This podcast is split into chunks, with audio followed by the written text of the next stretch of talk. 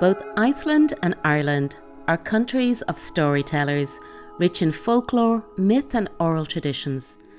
And it is intriguing to see the connections and explore the influences of the Gaelic settlers who were often brought to Iceland by the Norwegian Vikings as slaves.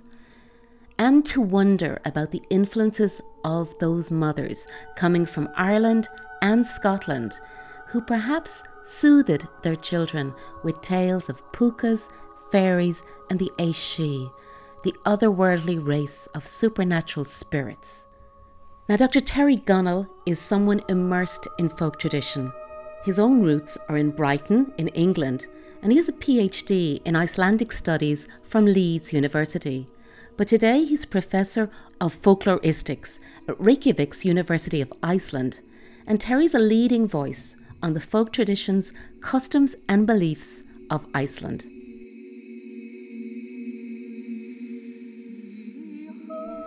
I'm Helen Shaw, and this is Mother's Blood, Sister's Songs, the story of how the genetics of Iceland reveals its Gaelic roots. So, to explore this a little bit further, Linda Buckley and myself sat down with Terry Gunnell in his Reykjavik office, where a couple of hurley sticks greeted us, propped against the door.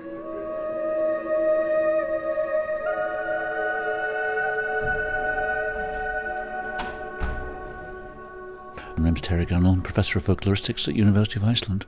So, Terry, you came from England to Iceland. I just wonder what led you to be fascinated by Norse mythology and Icelandic culture? As a child, you grew up with stories of King Alfred versus the Vikings, I suppose, at the beginning. But especially, I, I just got more and more interested in the Scandinavian countries. who are going to work in Norway initially. My wife's Icelandic when you fall in love with Scandinavia in general, both both a, a lady from Nordic countries and then also um, going regularly to Scandinavia, you want to go back into the beginnings of it. So so um, that's something I've been doing ever since I went there first.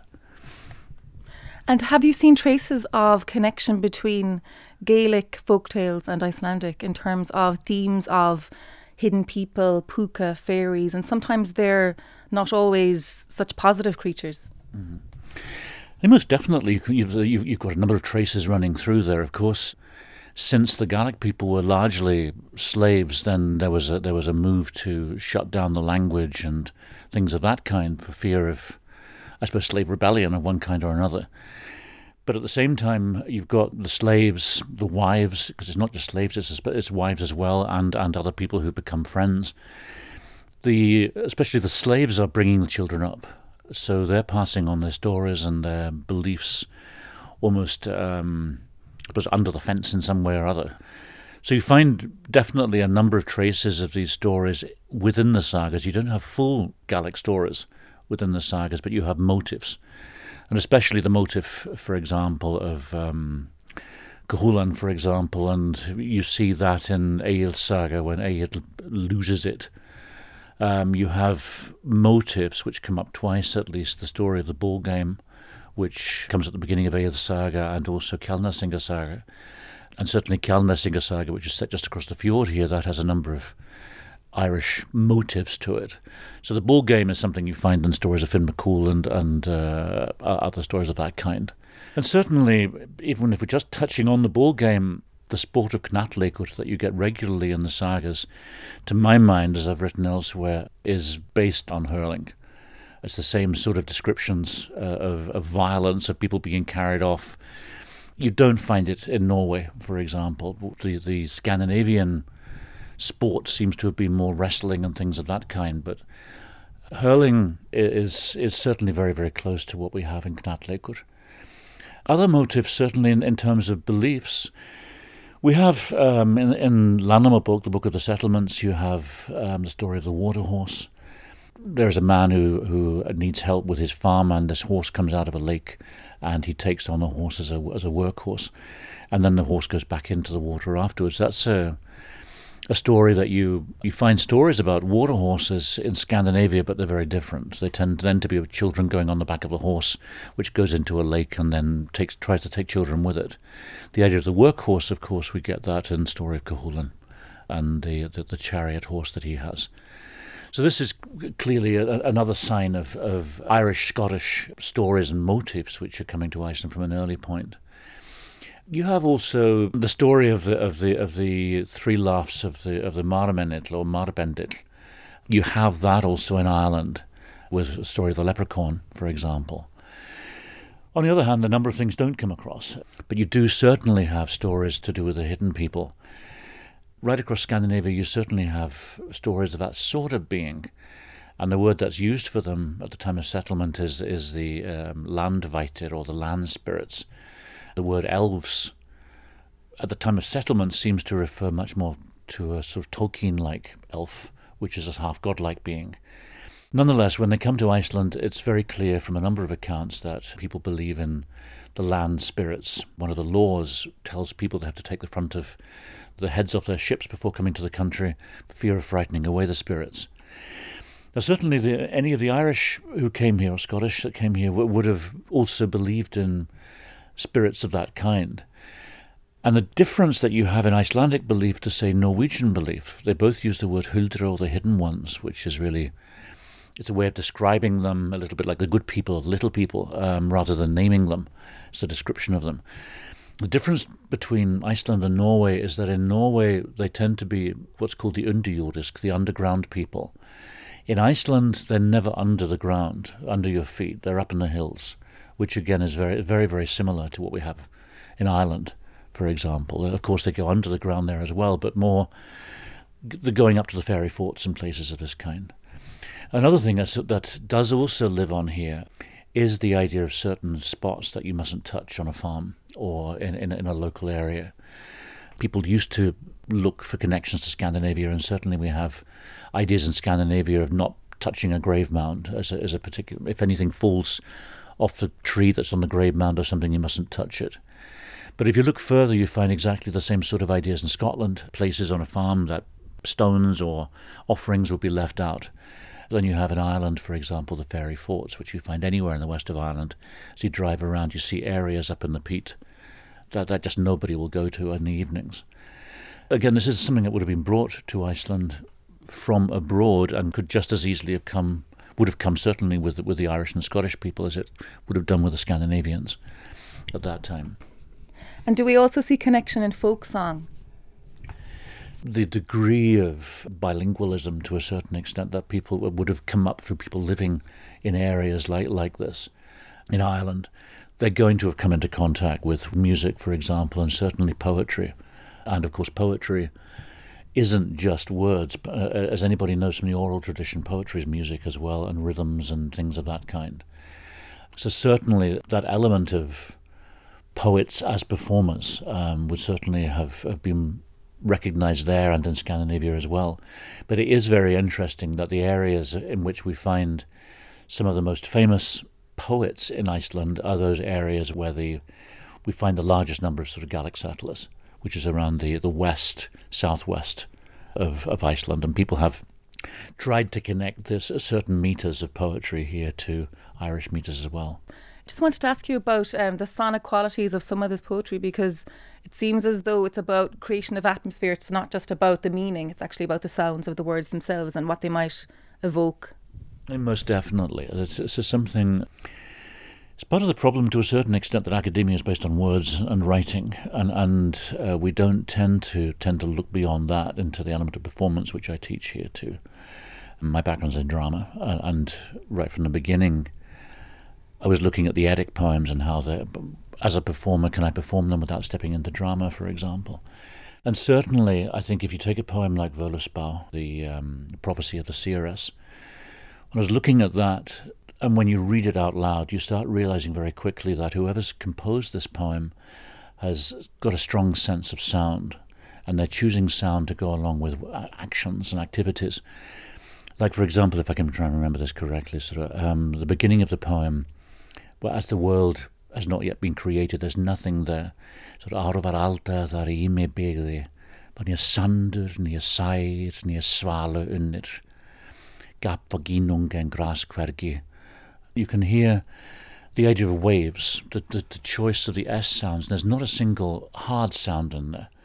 If you look later on in the poem at, at um, Ragnarok, for example, then the sounds are completely different. That's something like this. If, again, if I can remember the words off hand. Bræðum munu berjast og bönum verðast munu systrunga sifjum spilla.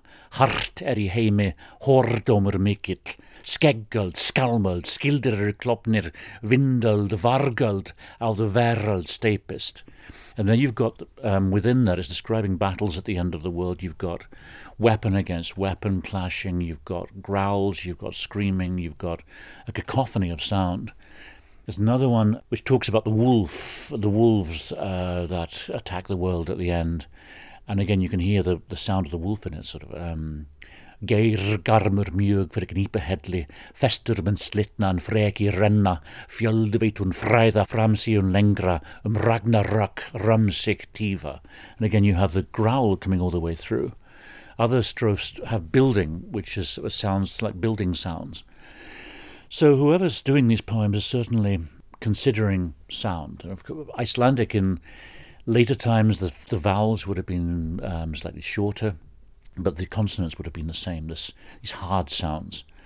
So I think rhythms, choice of sound to fit images that you're creating, and along with that, it's almost a Völuspá is like a, a PowerPoint show of images which flash faster and faster which would have been um, come up in the minds of, of, of, the audiences.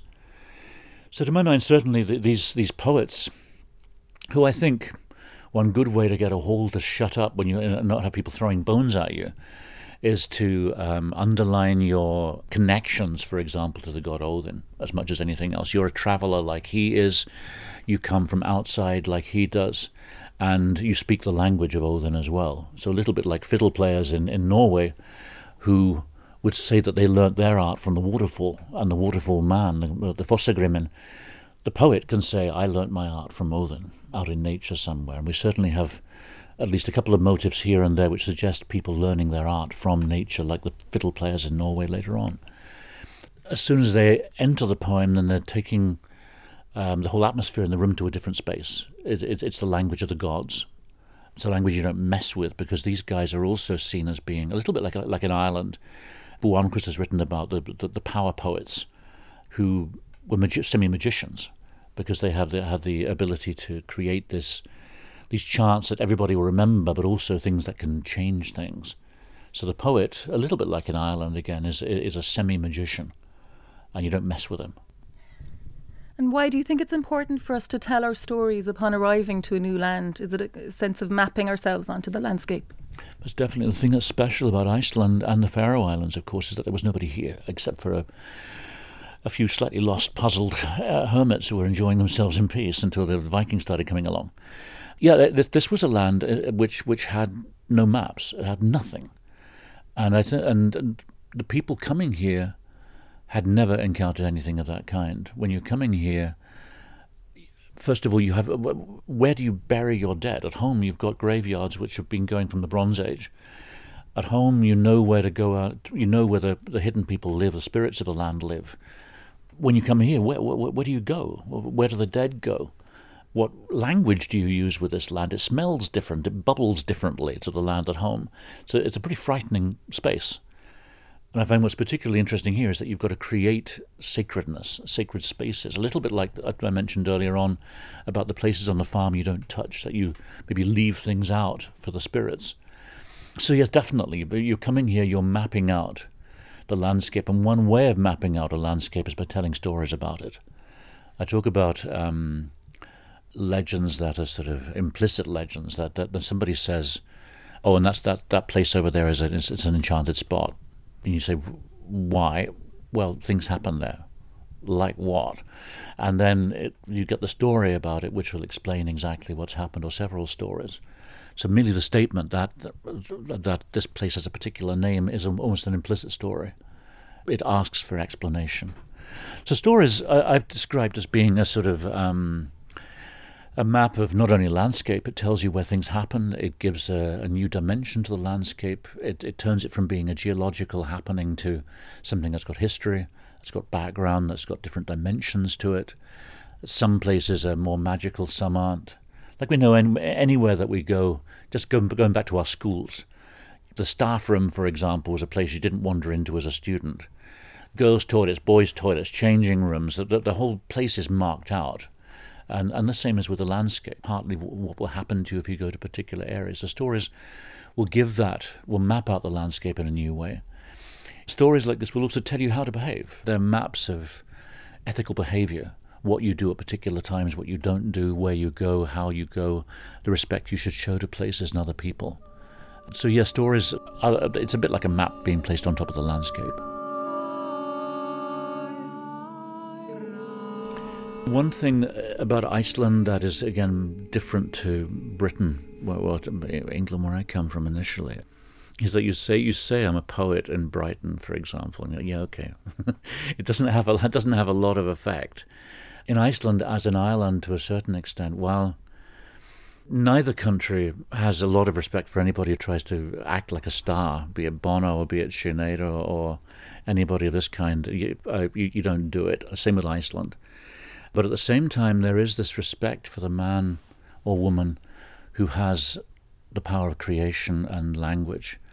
Coming back to people like Oscar Wilde or other people of this kind, Brendan Behan or, or Samuel Beckett, uh, Joyce. These are people who other people respect because of their power with words and, and the artistic creations that, that, that they make. James Synge, another one in, in, in Ireland, and Yeats the whole Celtic Celtic twilight element of that of that, that period. So certainly the, the poets are seen as some somebody greater, a little bit like artists in general. Can't really comment on, on the sort of element of, of sound directly, but it's it's it's the the person who has power with words, bringing us back again to things that words can do. They can make and break politicians. They can do all sorts of things of this kind. But uh, a tone skald is is coming back then to somebody who's shaping sound into a particular shape and, and particular pattern with particular rhythms.